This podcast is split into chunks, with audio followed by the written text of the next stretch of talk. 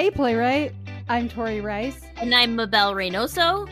And welcome to Hey Playwright, a podcast about playwriting and life. Hey Mabel. Hey Tori. All right. Well, are you reading any good books? Anything interesting? You know what? I I'm reading a book that you recommended. I'm reading it with Sadie. Free Lunch. Oh my gosh. Okay. Yeah. What, where are you? Or what, what are your th- thoughts so far? Uh, well, uh, I, I, it, it's heartbreaking so far, but also very relatable. Like he, his storytelling is accessible, I think. And so I, and, and I'll tell you, you know, Sadie, you know, she's, she's a teenager. It's hard to make a connection, but she she was laughing. Like as we were reading, we took turns reading, and and she laughed, and I took that as a good sign. So I think I think you're spot on that kids respond really well to that book. Mm-hmm. So so the book is called Free Lunch by Rex Ogle.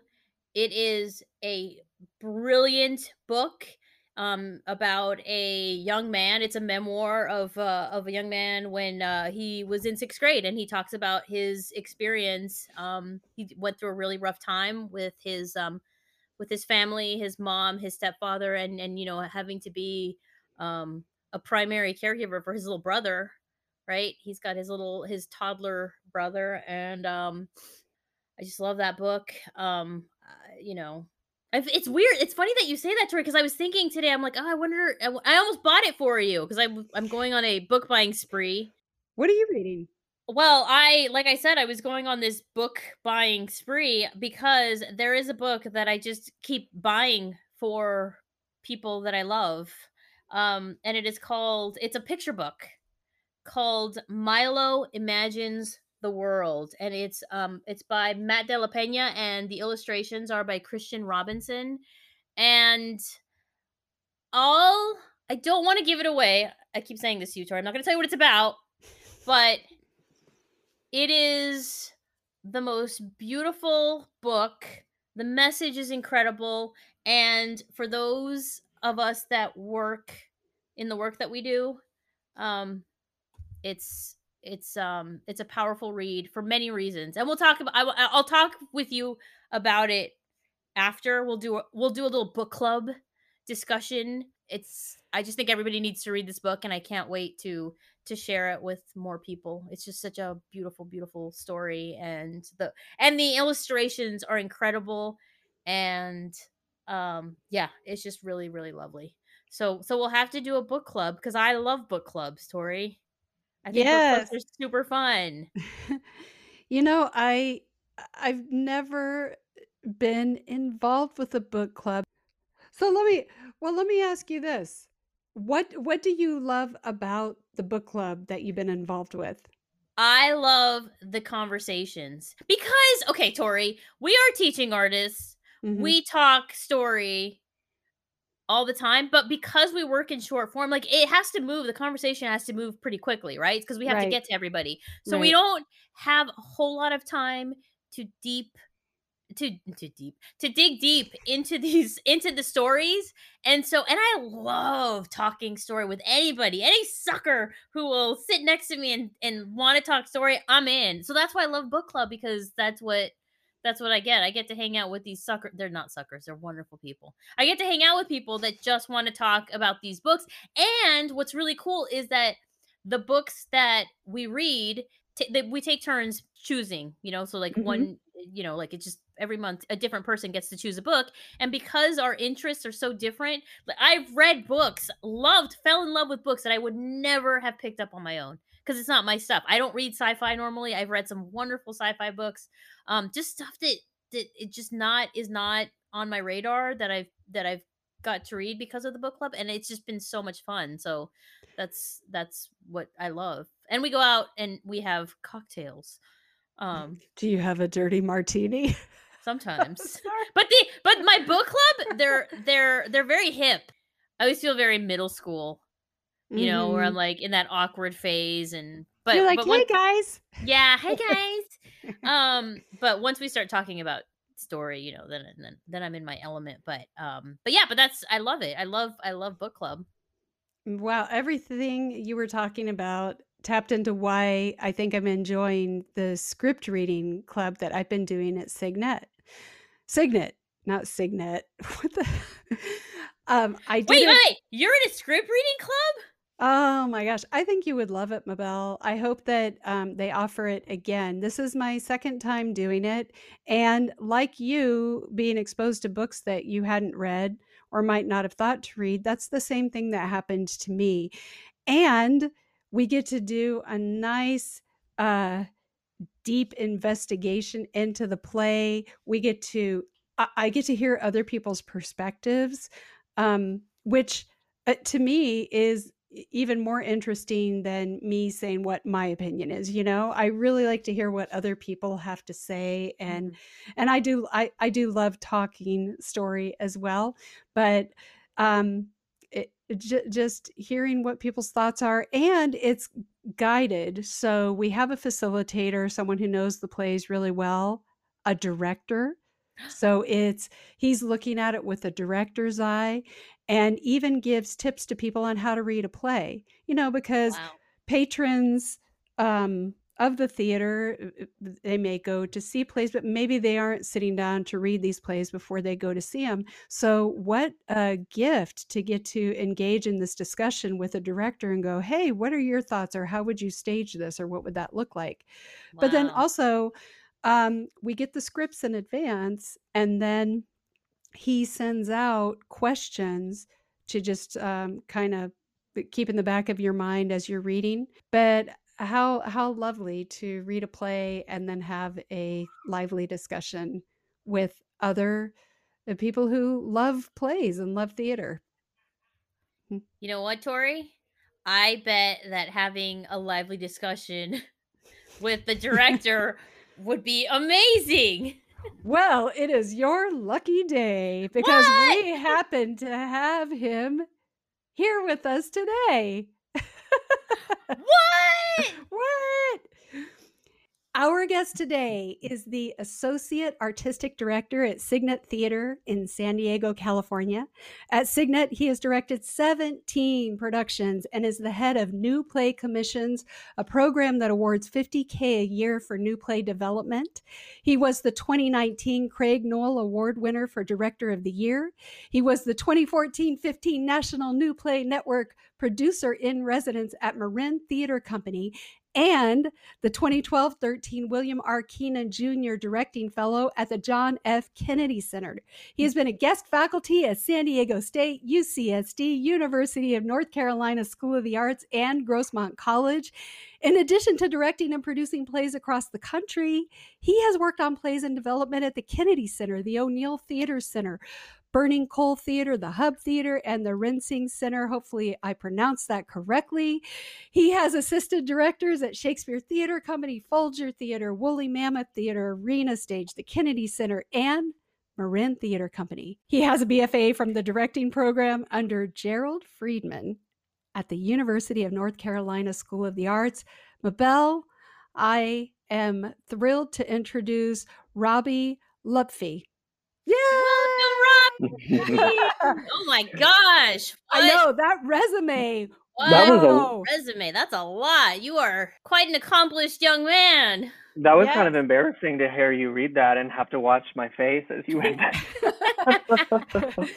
No, it, it's incredible. I wanted to honor all of the work that you've done, because truly when I was when I was looking over your bio, I thought, wow, you have been all around the country making theater. And then you landed, and uh, so lucky for us, here in San Diego. Um, it's it's really an honor to have you here. Um, I have been lucky enough to uh, sign up and be a part of your script reading club at Cygnet that's being done virtually. And the conversations that you inspire and how you um, navigate and lead everyone through the conversations about the plays that we're reading, it's just, it's wonderful. There's been some very lively discussions. I've learned a lot and loved having you there at the helm, but I'm talking too much. I want to hear from you. Mm-mm. So, Mm-mm. oh yeah, that's, that's why we have you here. That, believe me, people don't want to listen to me talk. Yeah, just ask my husband. Well, this so. might be this might be difficult because, like, as a director, I I like to listen a lot. So I'm usually the one asking questions. So I get a little, I get like, um, I get like nervous to talk. Like, even when you said my bio, I was like, I was trying to hide. I'm like, this is this is embarrassing. But so, no, here we go. We're gonna figure it out. Yeah, you you need to own that. That it's um, you know, you you. You do all those things so that you can get to where you are, so that you're you're building, um, you're putting those building blocks in so that you can approach work the way that you do, or mm. or play, however however you want to, um, whatever word. Well, choice. I love that play. I love that play. Yeah. Disciplined play. That's what I always say. We need to find disciplined play. Oh, that's fabulous. Yeah, um, Mabel and I want to. want to start by asking you, as a director, how you approach the plays. What do you do to prepare yourself to bring those plays to the actors and then start to have those conversations around the table before they even get up on their feet, you know? Mm.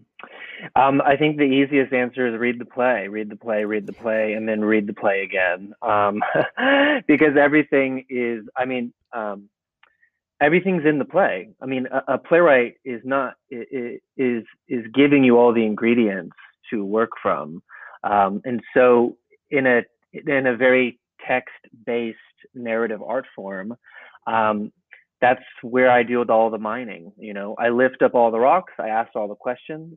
Um, I like to keep like a pad of paper next to me at all times when I read a play, and I'll just like, I'll just start free writing as I'm reading. And a lot of times that first read makes, I'm writing things that like, I'm like, why am I writing about this Joni Mitchell song? They're not even referencing it. Or why am I writing about this time when I was a kid and I was like looking at the skies in the Appalachian Mountains or whatever.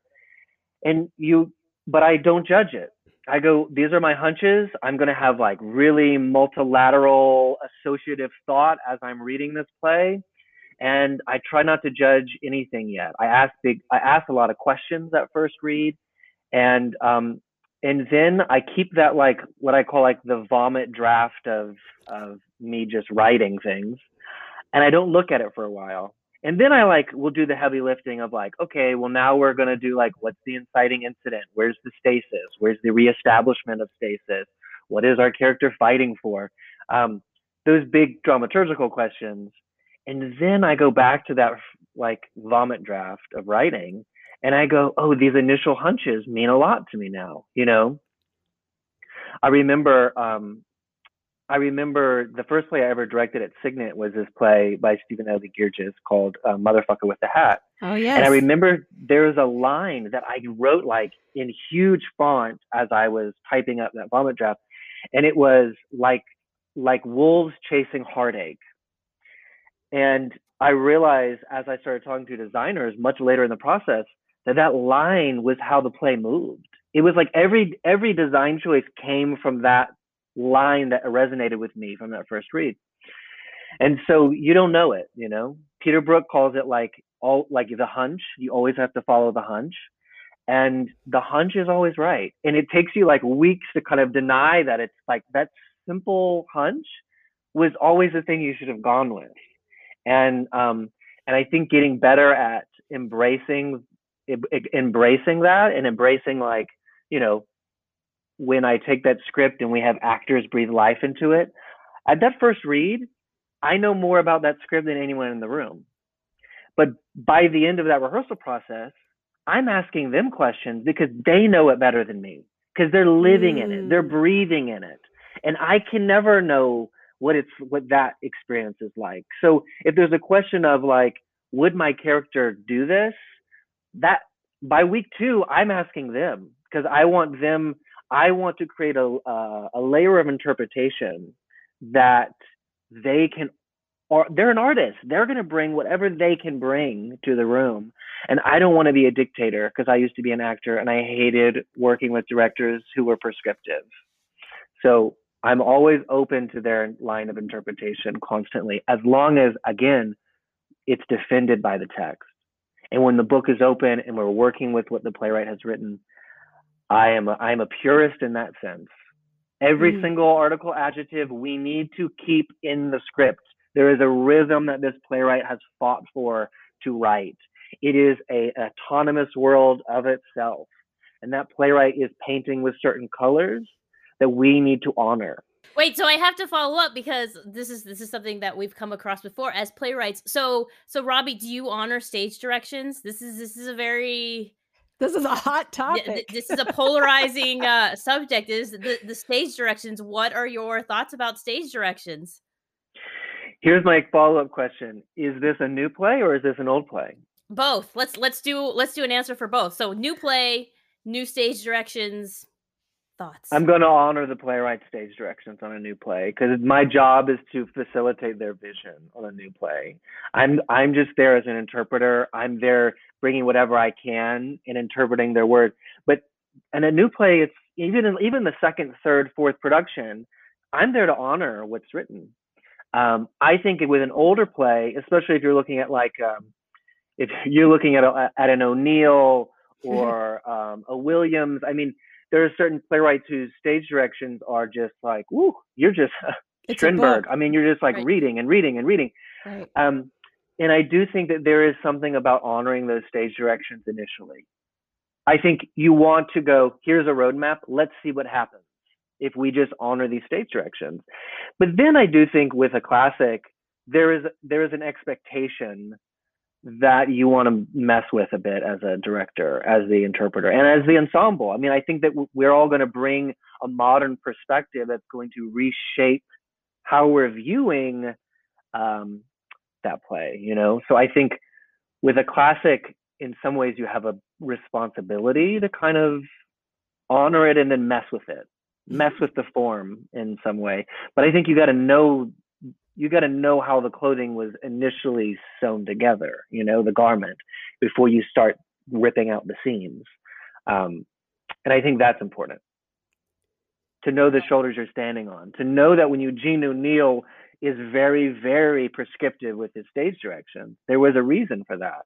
Um, so let's honor that until we go, well, how do we now distill that into something different for a modern audience? Mm-hmm. There's some directors that are really brilliant at that, taking classics and and updating them. Dan Fish, who just did um, Oklahoma, um, honored that text, but took it into the modern world uh, in a really beautiful way. Um, yeah. Ivo Vanov uh, is another one. Fabulous. Oh my gosh. I take, I take great comfort in that response. Yeah, me actually, too. Because, um...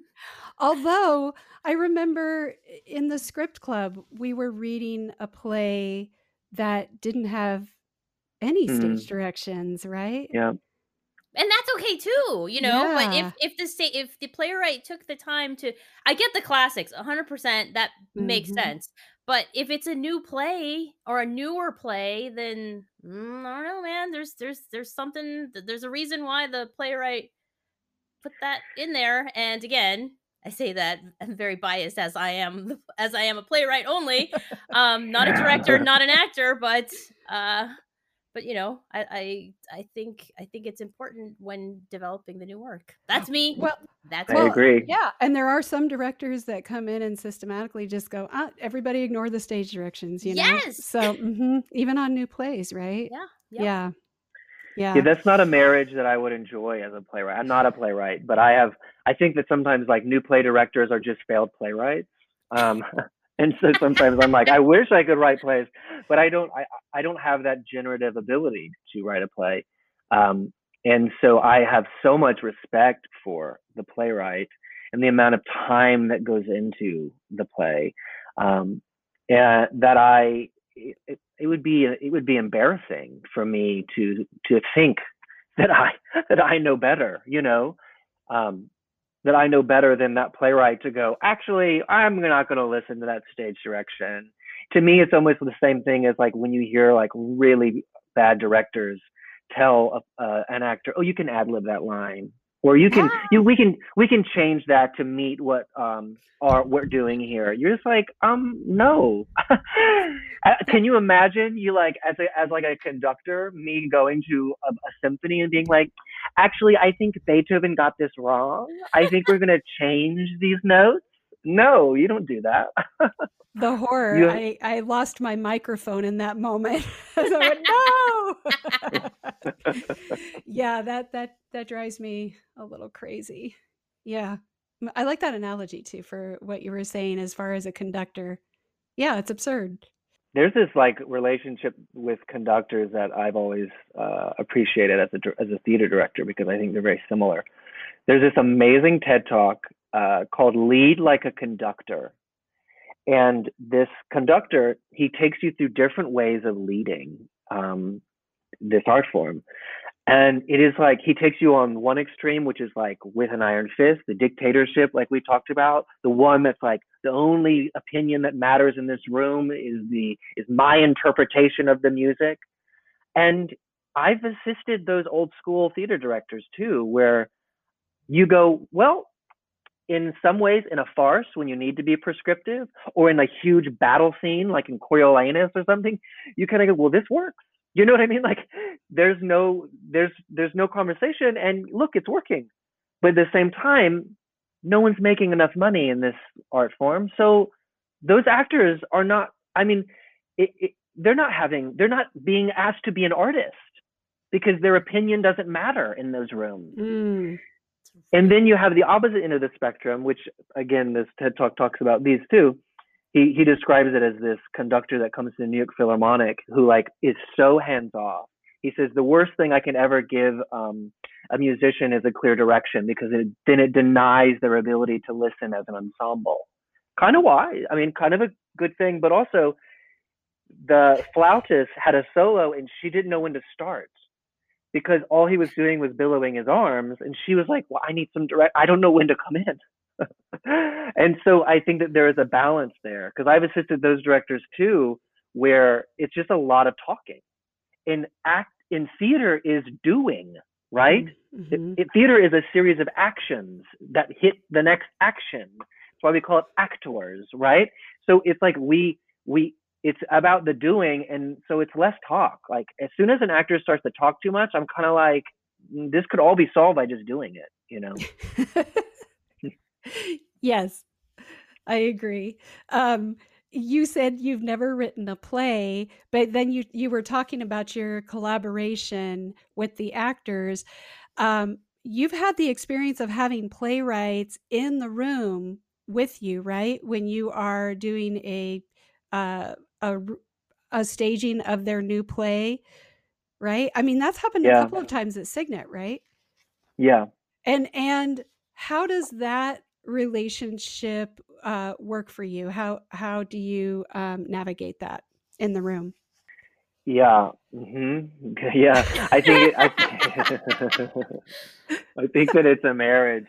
It's like a it's like it's like the cornerstone marriage of the theater. It is. It is seminal, um, and I think that um, sometimes it doesn't work, and sometimes that's okay. And sometimes I'm not fancy enough for that playwright to continue working with me because they need a fancier director. And sometimes I'll say straight up to that playwright, hey, I don't think that um, I should be the person telling this story as your interpreter. I think you need to find someone that shares this experience with you. Um, Or it just doesn't work out. Sometimes I have told I have told playwrights in workshops that I felt like they should direct the play, because I felt a little redundant in the room. I felt like I didn't I wasn't bringing much um, to the space, and I felt like they could do it uh, just as well as I was doing it. And so that's happened. But when you find someone where you really feel like it works, you hold on to them. Um, And and um, for me, that is uh, it's beautiful when you find that kind of relationship. And it is a it, I think in a new play, like I said, I, I'm going to direct it as if the play is perfect always, even if it's draft one. I always pretend this play is perfect, and I'm going to look at this play, and I'm going to ask the questions I would ask a play that's won a Pulitzer, you know? And by doing the, the question work, then that playwright starts to unpack what they need to unpack from my questions. You know, these dots aren't connecting. Maybe it doesn't matter. And that's why I always have to go is like, these are just my questions. Maybe you don't care to answer that question. And that's fine. That's wonderful. Help me serve the play the best to the best of my ability, you know? Yeah, I can I can see you have this wonderful respect for the playwright. When you're working with um, actors on a play, um, do you trust them to kind of go and do their work, or do you say, here's what the playwright has given us, and you ask those questions to them and say, here's what I want you to investigate? You know, like it's not maybe exactly laid out in the script. Here's some questions that I feel like we need to answer. Does that make sense? Mm-hmm, mm-hmm. I think both and. I think, I think that the worst thing, well, I think something that is really difficult for me in a rehearsal setting is when an actor asks permission. Um, I always just go, well, you, you're not gifting the room the gift of a surprise. You know, like mm. we, we, we don't, I don't want to have an actor go, can I do this? Not, let me preface that, because there are certain things that you have to. If there's violence or intimacy on stage, there has to be communication and there has to be a conversation, usually with a, another choreographer. Um, and um, however, you know, it's like those big questions I want the actors to be wrestling with, you know? Yeah, I'll give some roadmaps in like, especially during table work where we're really unpacking the issues of the play, um, lifting up those rocks, like I said. I think in that in that instance, I am driving the conversation and asking those questions. But once we're on our feet, um, I'm taking, I'm, I'm doing, I, I'm, I'm, I'm like the, I'm like the parent to the to the to this living, breathing art form, social artwork, and I'm starting to step away and step away and step away and step away, and and and in. And yeah, when we're starting to stage and an actor goes, can I move? I go, uh, uh, uh, uh. Of course you can. Don't wait for my permission to say, can you go move and pick up that tea kettle or whatever? Go pick it up. You know, if that's if that's the decision you want to make, then make the decision and follow through with it. And then we'll talk about it and we'll edit it and we'll see, does it work? I don't know. We have to be willing to fail. And I think that that is, I think that that not only does that, is that the only way to unlock our intuition as an artist is by failure and embracing this path of failure. But I think also, like, let's periscope out for a second. That's not just something we say to an actor, you know? Mm-hmm. What about the rehearsal space? There's fluorescent lighting. I hate, I mean, that's not great. That's not conducive to art making. Let's put some like, let's put some great lighting in here that's like, makes us feel cozy so we can fail and feel like we're, we can embrace failure. Let's take another step back. Um, plays are expensive to produce. Musicals are even more expensive to produce. And there's really no room for failure in that. There's no space for us to go, well, that just lost a lot of money, you know? And I think, you know, I think that Cygnet especially is at this mid-sized theater. It's not small enough to take huge risks the way a small theater could. It's also not large enough to be have a huge endowment and a lot of funding that they can like rest back on if something's a failure. So you're making these calculated risks, but I think in the American theater, there has other art forms are allowed to fail a lot more than theater make theater is. A visual artist, I you know I paint every day as just like a practice. I don't do it for anyone other than myself because it's a way for me to go like, well, that was crappy, and move on with my day. And so I think, you know, musicians, there are other art forms that, you know, maybe because it's less expensive to make, that they're able to fail. But I do think that there has to be some forgiveness um, uh, that we don't, you know, people come to the theater with razor blades. They come ready to destroy the canvas. They come ready with these opinions that they want to impose on this. And you're like, whoa, there are so many opinions coming. And as a young director, I've, you know, as a young director, it was something I really had to fight against was like, do I care? Do I care what that reviewer just said about this work? Mm. Do I care that I'm getting these letters from people um, that are really sometimes um, inappropriate, um, and sometimes uh, that I just have to go. I have, always have to ask myself, okay, what's the production they wanted to see? Do I want that production? And always the answer is no. I'm like, oh, they wanted it easier to digest. They wanted less cursing. Right. They wanted uh, a less issue-driven play, whatever it may be. And I go, mm, I'm not. That's not why I go to the theater. So, I actually don't. I don't agree with your opinion. I'm amazed that people take the time to write letters. I think that's interesting because whether whether um, you agree with their opinion or not, it made them think. Right. That's that's the, oh. the purpose of art. Right. It stirred mm-hmm. something within them to get them to pick up a piece of paper. Like that's, that's an effort, right? That, that means that the, the piece that they saw is extending beyond the life of the ninety minutes or however long that, that theater was. And they they're still thinking about it. So, so there's something to it, whether they agree mm. with it or not, and, right? Mabel, yes, yes, a hundred percent. Thank and, you. And you know what else you said? It made me think that I hope actors and playwrights listening will take that on too. And, you know, any criticism that is brought your way as an actor or a playwright, um, to go, you know what, I'm not writing, but it, it opened up a conversation, but mm. maybe, maybe I'm not their jam. That's okay. But hey, they're talking about me. So it's entirely like ego-based. You're just like, no. oh, well, I'm feeling validated.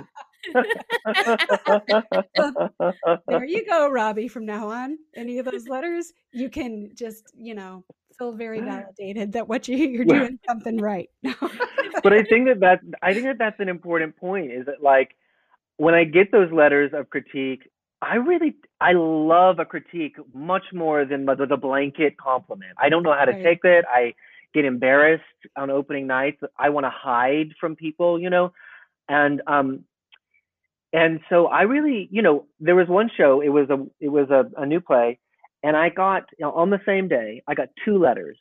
One was an email and one was a handwritten letter. And one was basically saying that they wasted two hours of their life watching this play and how offended they were. Um, and, uh, and then the other one was, I took my daughter to this play, and for the first time she saw herself on stage. Mm. And it was just a good reminder of the polarization sometimes that happens. So I, I had I have them both that I can look at, where I can go, you cannot please everyone, Robbie.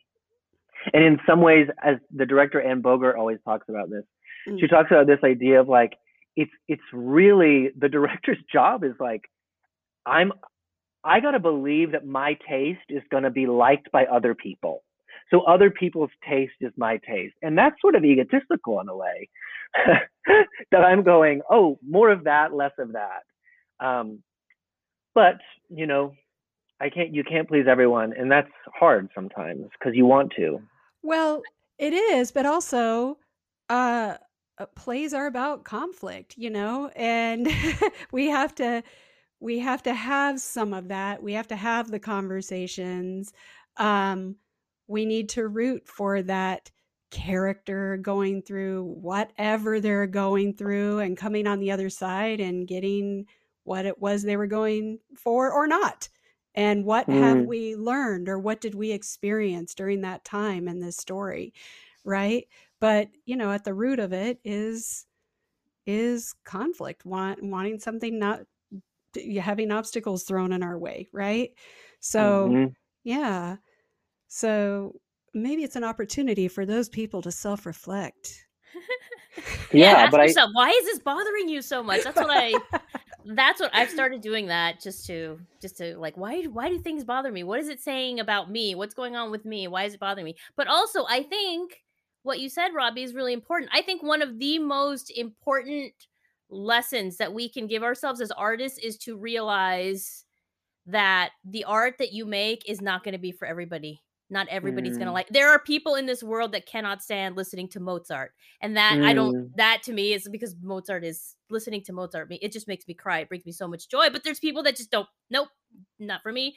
And when you put that into perspective, it, well, for me, it helps me come to terms with the fact that there's going to be people that just hate my work, will never connect to it. And that's okay. That's just that's just the way life is, and that's what makes the the human experience so beautiful. Because if everything, like you said, Robbie, if everything is great, oh my gosh, so beautiful, life-changing, I loved your work and you're so awesome, um it loses its weight when when you don't have people showing you yeah. the position. So mm-hmm. yeah, and there's there is a there's a there's a danger too when when you become a very successful commercial artist. There is a danger of losing integrity in that process. Oh, yeah. And I think that I've had to, I mean, the gift of this past year for me has been redefining my relationship with this art form. And like, you know, I almost like took theater to like a couples counselor, and I said, I was like really going like, I think I need to do some serious relationship work because I have a codependent relationship with this art form. And I need to take a step back and have a, a really a healthier relationship with it, because it can be a, it can be difficult um, to navigate, um, and you have to constantly you have to constantly ask yourself, what is due north? What is my mission statement as an artist? You know, and what am I willing to sacrifice, and what am I not? You know, and and so, but I do, to go back to this other conversation of like, Tori, you were talking about like the conflict we have as an audience. I think that that is what theater is. I think in some ways theater, because it is participatory, because we're breathing the same molecules of air and we're sitting around strangers, um, it's different than Netflix. It's different than going to the movie theater even, you know? If I go into the movie theater and no one's there, that's a good night. If I go into a play and no one's in the audience, that's a bad night. And so mm-hmm. whether you knew it or not, you went to go experience community. And you went to go and have a shared experience and a conversation with strangers. And theater, when it's doing its job, is doing the same job, and Tori has heard me say this all the time, that democracy does, which is that it creates bridges of empathy, and it realizes that truth emerges between two conflicting ideas, right? And that's why theater and democracy were founded in the sixth century B C in the same city of Athens. And I think that both democracy and theater have gotten away from this idea that we are so polarized now in our beliefs that when we go to the theater, even it's just it's issue-driven plays preaching to the choir in a very safe package, right? Mm-hmm. In a in a way that we feel very safe, that we could sit in the dark and experience something and then have a cocktail afterwards and have a conversation about it. We're not Um, invited to, um, we're not implicit. We're not invited to change something. We are casual observers, I think. Um, yeah. Robbie, that that is a great segue, because I you talked about um, this in the last script reading series that you did, and it was one of the plays that we read, and it seemed to me to be a transcendent theatrical experience for you. And yeah. um, could you talk about that play and what happened to you as an audience member in that play? Do you know what yeah. I'm talking about? Okay. Fairview, uh, yep. Jackie Sibling's Drury. Yeah. Yep. Yeah. And that play just won the Pulitzer, but she, um, uh, a playwright who I feel like is, uh, is knows exactly the art form, knows knows and embraces what makes theater special, which is that uh, exactly what I just said. It's participatory, um, and it it it is it, it invites you to engage the mind and not shut the mind off. Um, and so this play Fairview, um, I, the end of the play I'll just talk about is. Uh, A character breaks the fourth wall and invites the audience uh, on stage, that is white passing. So be- it becomes a real conversation of um, privilege, and they want uh, this Fairview. They want to shift the, the, the, that predominantly in American theater, there are white audiences watching um, playwrights of color tell their stories, right? In, in many time, many, many instances. And so the the lesson of that play is just is just to flip that.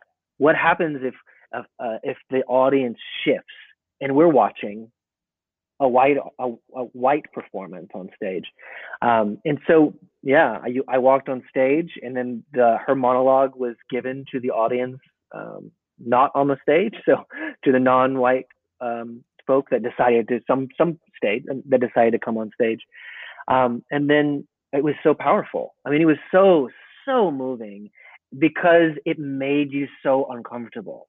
I mean, it it, it the audience didn't. All of a sudden was like, well, this play doesn't finish until I make an action. And so, um, yeah, that was a really beautiful experience. And I hope that when we come back, mm. I hope that there is more theater that is like that. I hope that there is more theater that embraces what it does uh, at its best, which is that it, uh, it invites an audience to think, it particip- something that is participatory, something that is inclusive, mm. um, equitable, something that is, um, I don't know. I, I think I think that theater has to do a better job of telling young people why shutting your phone off is important and why being present for an hour and a half, two hours is important, or it needs to embrace it. And it needs to stop punishing young people for taking a photo of the stage. It needs to stop doing that. We're not going to have young people continue to come into the theater if you're going to charge those same prices, and then you're going to tell them, you're going to berate them for doing the thing that they do constantly in the day, which is remind people where they are on Instagram or whatever it is. I think that we have to do a, a better job of of going. I think for me, it's doing a better job of going why why we're losing our presence and why. Learning to be present and quiet with oneself and ask these big, big questions is important. Um, it's something that from the from the very first time I encountered art as a kid, I grew up in the South, and um, I didn't, you know, it was in books until I remember my dad took me on a on this trip to, um, we went to Boston, and we went to the Boston Museum of Fine Art, and it was the first museum I had been in, and I just remember sitting at these paintings and looking at them and being like, these painters are asking these humongous questions. And I'm having a conversation with a dead person about these huge questions. Like, you know, I remember this one painting and the title was um, Paul Gauguin's like, who are we? Where do we come from? And where are we going? I don't know if that's the actual title, but it was something like that, like asking these ginormous questions. And I'm just sitting there being like, I can see his fingerprints. I can see like particles of hair in the paint. And you're asking these huge questions that like, that's, you can't answer that. It starts a conversation, but there's no answer there. I don't know if that was a tangent, but um, I knew I was hooked after that. Well, yeah, because it invites you in. It invited you in, and it didn't give you the answers. It allowed you to imagine and to put mm. yourself in it. Yeah. That's key, Tori, because I, as an, whenever I walk into the theater and I see crown molding and doorknobs, there is a part of me that just kind of goes, hmm, I really hope that like this all gets destroyed by the end of the play. Like, I really hope something happens. I really hope something happens that requires me to use my imagination. Otherwise, like, if it's all seeped in Chekhovian realism, that's wonderful. And there's a place for that. And I I love it. But if that's all that's being offered, and there's no, there's nothing that requires me to like paint the walls with my imagination, a light cue can tell me that that's a door.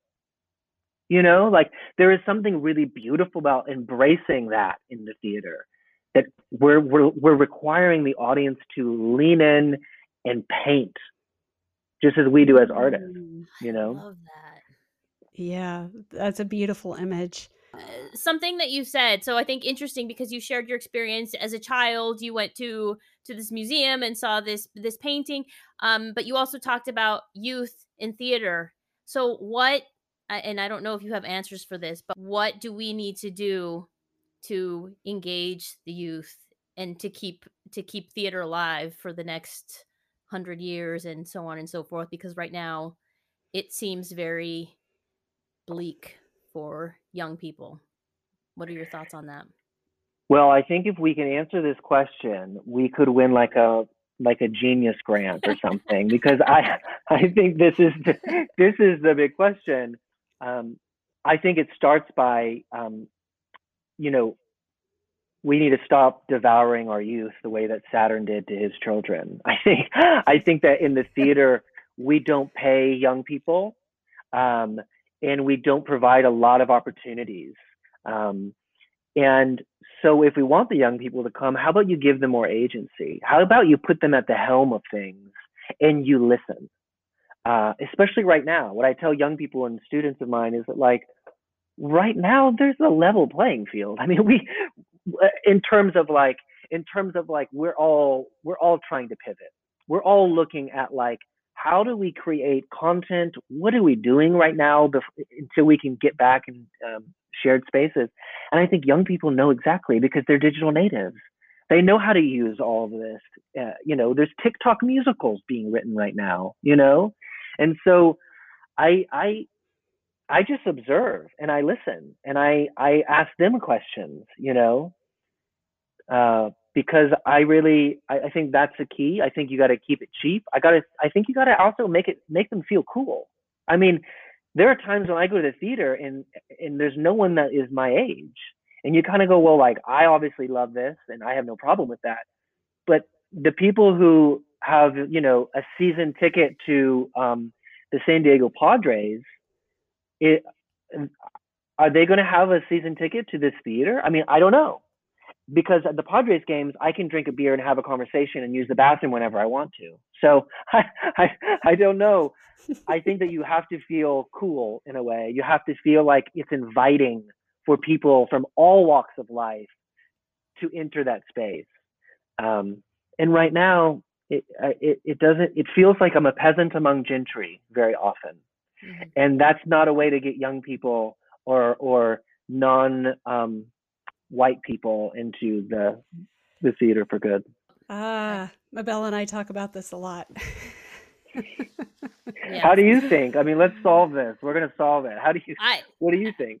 I think it starts by. I mean, I I am uh, I'm a person of color, so I've been in that in in the theater space where I was the one person of color in mm-hmm. in a in you know a big theater or a big theater and uh yeah it's really it's really disheartening, but I for me because I it's really important for me to to make sure that my community is represented. I mean, I keep I'm writing works, and I'm bringing the idea when we open up again is to bring bring work to the schools and to bring mm-hmm. like I live in Chula Vista, to bring theater to the West Side, because it's not, I mean, like Luis Valdez, the Teatro Campesino is not, mm. was not created for white people. It was created to, to engage, to, to educate, um, working, you know, farm workers. And so, so this idea that, that theater only belongs to affluent white people, um, is just not true, but it, but it's not something that a lot of young people these days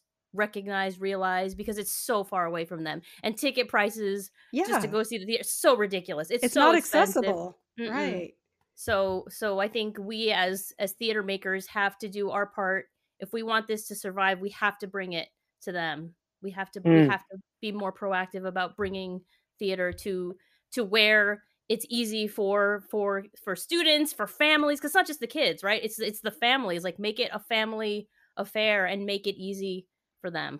So and, and also um looking at issues that are important to young yeah. people, and yeah. like you said, Robbie, having those conversations. um Mabel and I both have children. I have a thirteen year old, and and I really heard what you were saying about technology not um uh punishing them, but finding a way to bridge that and embrace it. That's really hard as a parent, because I'm constantly going, get off of your phone, you know. but But I also can appreciate some of her videos are amazing. I go, oh my God, like she knows how to do things that I, I still feel like I'm trying to figure out how to turn on my computer. You know what I mean? and and she's off making videos in cosplay. So mm. I, I do I do think it is um, having the conversations um, and really listening, though. Like you said, you listen. I think that is a dying art. mm. uh, we talk about in, in our playwriting classes that one important, I mean, critical a part of being a playwright, a good playwright, is to first be a good listener. You mm. have, you have to be able to listen. You have to be trying to figure things out. So this is the part of the, of the show where Tori is going to ask you a question. Okay. Asking for a friend. Go for it, Tori. Okay. Here it is. You're sitting, you're sitting at a theater. The play is about to start. All right. The lights have gone down. The lights have come up on the stage, and the person next to you pulls out nail clippers and starts clipping their toenails. What do you do? Oh my gosh. Oh my gosh. Um, oh wow. Oh my gosh. Um, oh, I would, I, I mean, I, I would, I think I would politely ask why they were doing that. Um, and it, it like, let, let, let's just take theater out of it, like in public, you know, just like you're going to, you're going to cut your toenails in public, you know? Um, uh, there's got to be something happening there. There's got to be, there's got to be something else going on there for someone to cut their toenails um, in public. Uh, yeah, I think I would just ask them, why, why, why are you doing that? That actually, that actually happened to me in one of the— What did you do? It, it, it was an older woman, and I, it was one of the bigger theaters in L A, and I turned to her and I said, seriously? She That's didn't shocking. stop. She didn't stop. I mean, like she, she had, she, like she took her shoes and socks off. She took, I think she was wearing sandals. She just slipped, slipped them out. Convenient. Put her feet up on the back oh. of the seat in front of her and started clipping. It was quiet, and you hear, chick, chick. It's like, oh yeah. my gosh. Okay. You should have asked her if she was going to brush her teeth next or something. No, really, I just wanted to vomit, and I was embarrassed sitting next to her, even though I wasn't with her. Oh. Oh my gosh. Yeah. Good you times. Should definitely write something about that. That that that's a And it was it was theater. The, it was the play Rabbit yeah. Rabbit Hole, so it's not exactly oh, yeah. a light comedy. No, not at all. Yeah. Wow. But you know, she wow. felt comfortable enough in that space. To just hey. do some self. Hey, well, there's the shift. There's the that's a good that's a good little shift there. Paradigm shift. She yep. was comfortable. She was comfortable. But I like Robbie. I like asking why, because I would I'd be the, the person that doesn't say anything, because I I know that I have to sit next to this person for the next you know hour and a half or two hours that I just would avoid that conflict. Okay, um, but Mabel, but, what if she clips one and free? It like hits you. It hits you. Oh no no no no no no no. I would. I I I. Oh no. I like. I like asking why. I like asking why. I think that's that is. I've learned something today. Okay, in my next play, somebody's going to be clipping their toenails. I I Tori. I, fi this I is, find it so revolting. I don't. This this needs that's to happen. The prompt. Yeah, that's the, that's the prompt. That's it. That's, what is what is that? Um. Paula Vogel does those bake bake offs where you like she like puts different you have to like put different ingredients into your play, and she gives oh. you the ingredients. Oh, that's yeah. one of the ingredients. It's a like character a grab bag. Cuts their toenails in public. Yeah. She calls it a bake off. I love that. I think so. Yeah. Yeah. Yeah. Okay. So there you go. All right. All right, listeners. your your character, whoever that may be, is clipping their toenails in public. Wait, is the character clipping their toe, or is it, or is that just like part of the the the exercise? Just like just incorporate exercise. that, incorporate that somehow. It's part of the bake. You have to bake it into the play. That's that's good. Love it. Oh my God! What if she had reached over and started clipping her husband's toenails? Oh my God! Oh, okay. Oh. What I'm surprised at is that nobody else said anything. Because see, that's that's my approach. I'm like, I'm not going to say anything because I'm going to let someone else have the uncomfortable moment. Well, I'm not. Yeah, but I'm the reason the world is a terrible place. Some but if it's like happening me. to you, it's it's anything that is surprising or out of the ordinary, right? You're sitting down, you're going to watch this play, and suddenly, like, you can't believe. It, your mind has to adjust. Like, am I really seeing what I think I'm seeing? Did she just pull out nail clippers? Oh, yeah. You know, it took me a moment. And then when the clipping started, that's when I said, seriously? Like, oh, yeah. You know. But I've, she didn't stop, right? She just no, kept going. No, she didn't stop. She just kept going. Yeah, so I've, I try. I've, like, I've been in places where people have answered cell phones um, and carried on a conversation. In yeah. the theater, and you just kind of go, whoa, this is, I mean, the, and the actors are right there. They had to stop right. on stage to let this person finish the phone call, you know? Well. Oh my goodness. Or people are too drunk, and like, there's like, you know, like we're inviting participation, you know, like it's like one of those kind of shows, like Stupid Effing Bird or oh, Rocky right. Horror Show or something. Well, that's the part of it. And like, there are people that are just really loving themselves and they just won't stop. And you're just like, okay, are we paying money to hear this person have a conversation, or are we going to like watch the play again? So sometimes it's a hard balance. I, I was going to say, I guess you walk that fine line, right? It they, is, go, yeah. they go, oh, audience participation. Yeah. And they're like off the rails. Yeah, yeah, yeah. Well, you told me I could. Two drink maximum at those shows, Robbie. I'm just saying. Mm, it's a good rule. That's a good rule. It's complicated. Yeah. But I do, I, I love that type of theater that invites me in, and uh, it really, you know, makes me feel like I'm a little more part of. Mm. Um, I do like that. Even if it's the set extending into the audience or the actors, um, you know, coming out and engaging in different ways. Like, I, I love that. Robbie, what do you got coming up? Where, where, where can people find you? What, what stuff are you working on right now? Anything that you want to plug? Um, um, yeah, I mean, Cygnet, uh, I'm teaching classes through Cygnet, um, right now, some script reading classes. There's some other classes coming up, and, um, yeah, I mean, we just, we're doing these finish line commissions. Bill and Judy Garrett has a um, uh, fund every year, and they, we're looking for basically plays that are um, about to, they, they just need a one final push to um, um, finish. And so we give them a week of uh, rehearsals with the director and dramaturg, and, um, and um, they ask those final questions of the play to get it to completion. And, um, And what I look for in those, I mean, a lot of times, just like with this new commission that we're doing, um, that has a little bit of parameters, um, uh, they, I, I'm, it's more about the relationship with the playwright. It's more about like, I really like this playwright's voice, and I want to champion this voice at um, Cygnet. I want our audiences to get to know this voice and this playwright.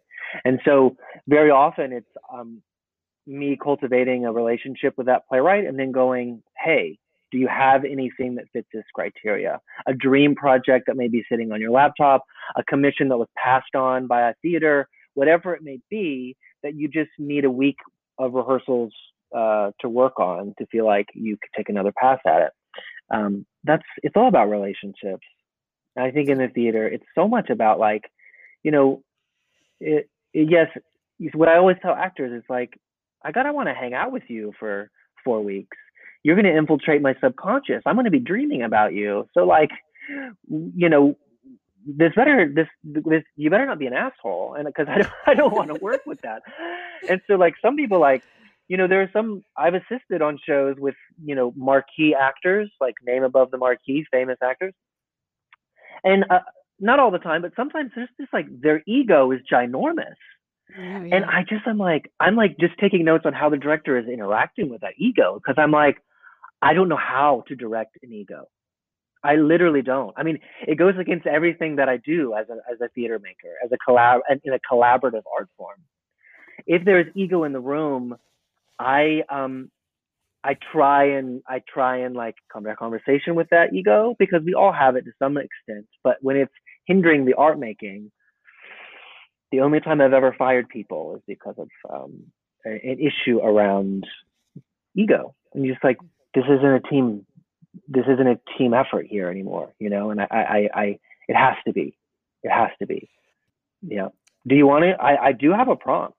That's not the, that's not the. Oh yeah, yes. Oh yeah, yeah, yeah. Please, please, please.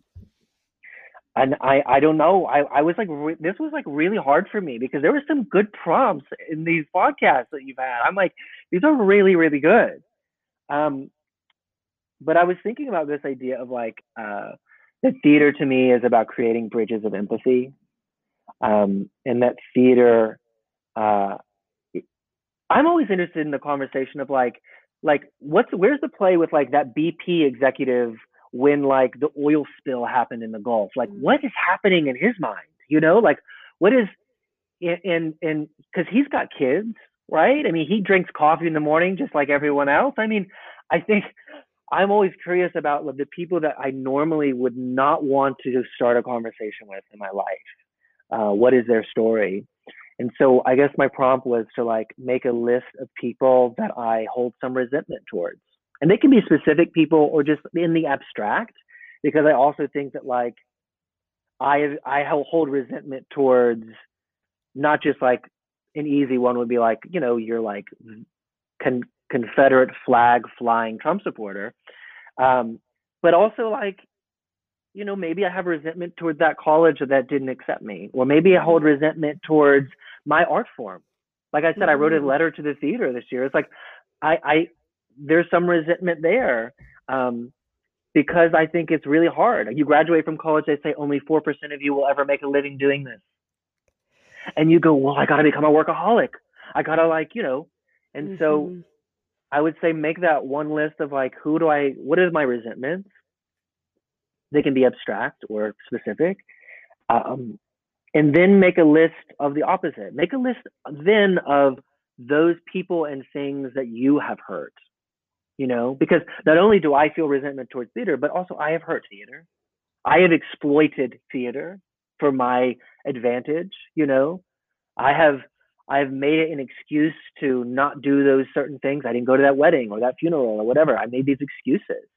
And so um, I think you have those two lists and then you pick one, pick one on each and make amends. Just make mm. amends. Write a letter to make amends with some resentment you're holding on to, and then someone you've hurt or something you've hurt. It could be in, be the, in the abstract, like I said, because I feel like as theater makers, we have to be, we have to start those conversations about empathy because no one else is doing it right now. At least, at least not in, I think that we, the people who come to theater are the N P R listening audience, you know? And so I think that we want to start creating these bridges to people that we don't always interact with in plays that don't just affirm our beliefs, you know? Mm-hmm. Um, and so maybe that's a starting point. I don't know. To start with yourself. Yeah. Oh, that's a great one. Yeah. Robbie, this has been so wonderful. Uh, just, you really captured the the essence of, of what it means to be an artist in this collaborative form. Like you really mm. embody the the true beauty of why theater is so is so wonderful, at least for me, because I, I you know, I'm just, like I said, I'm just a writer, and there's there the the actors and the director, they all bring their own craft into it to make something spectacular. And I think you really um it seems that you really uh value that and are about elevating it, so so I think mm. I think it's a great message to put out there to to our listeners, our moms. Mm, that's beautiful. I think we have more listeners now. I'm just saying. Yeah. Maybe we have no, four or five so. now. We do. I appreciate um, all of your wisdom, and I look forward to seeing what you continue to do in the theater, you know, today and beyond. Thank you. So, and thank you for um, asking me. Like I said, you're, I, I really enjoyed listening to these. Tori, that was amazing. I could talk to that guy for hours and hours and hours. I, what a beautiful human. Yes, I I could too. He, he he's everything he, like I hang on his words, you know? Yeah.